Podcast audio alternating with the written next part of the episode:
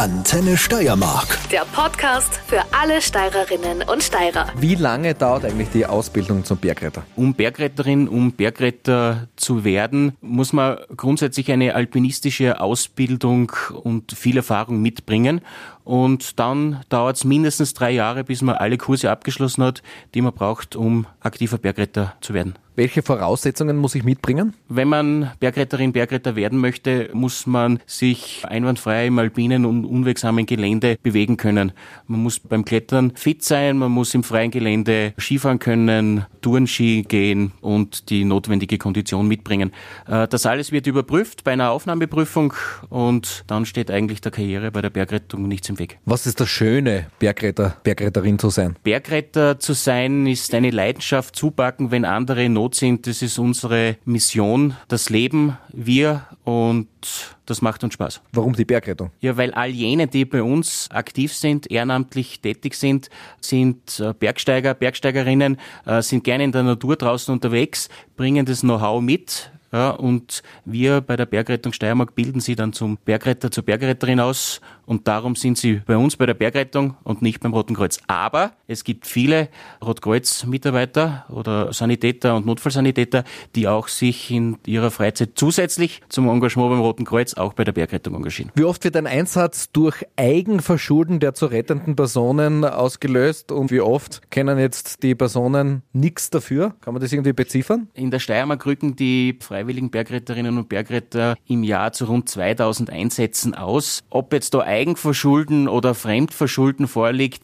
ist immer der Sache unserer Freundinnen und Freunde von der Alpinpolizei, weil die müssen diese Unfälle erheben und zur Anzeige bringen. Aber trotzdem darf man ja die Frage stellen, warum tut man sich das an als Bergretter, wenn es immer wieder Personen gibt, die sich aus Eigenverschulden da in Notlagen bringen und man dann vielleicht auch selber einmal seine Gesundheit riskiert, um diesen Personen dann zu helfen? Diese Frage kann man allen Ehrenamtlichen stellen, die bei freiwilligen Einsatzorganisationen tätig sind, weil helfen und retten in unserer DNA ist, in unserem Körper drinnen, ob das jetzt äh, über Familien weiter vererbt worden ist oder ob man der Erste ist in einer Familie, der sagt, ich bin ehrenamtlich tätig und äh, helfe gerne.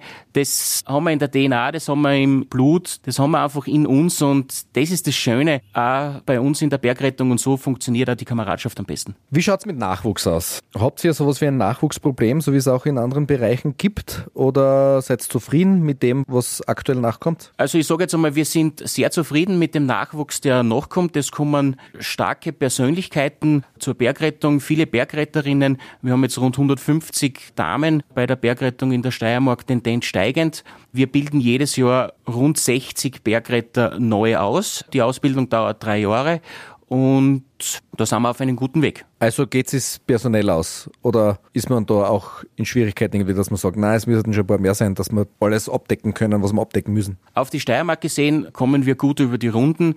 Natürlich in Hauptsaisonen, in Gebieten, wo viel Urlaubsgäste, wo viel Tourismus ist oder im Winter in den Skigebieten, wird es bei der einen oder anderen Ortsstelle schon knapp an Ressourcen, aber wir sind eine ehrenamtliche Einsatzorganisation.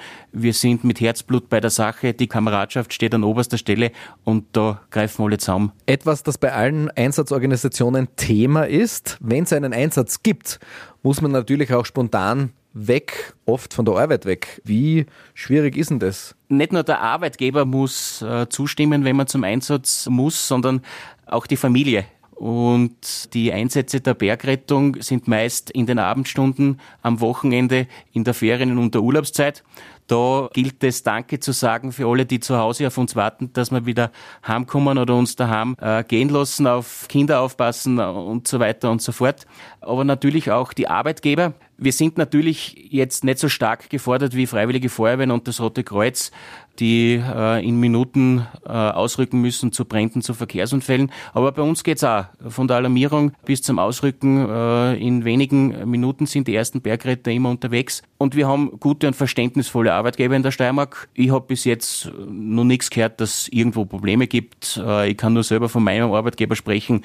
Äh, der ist da sehr offen und unterstützt die Bergrettung sehr. Ist das eine Goodwill-Geschichte der Arbeitgeber oder muss man den Mitarbeiter gehen lassen, wenn er zu einem Einsatz muss? Ja, die gesetzliche Regelung trifft nur bei Katastrophenereignissen zu. Da muss der Arbeitgeber und kann auch eine Entgeltvollzahlung beantragen.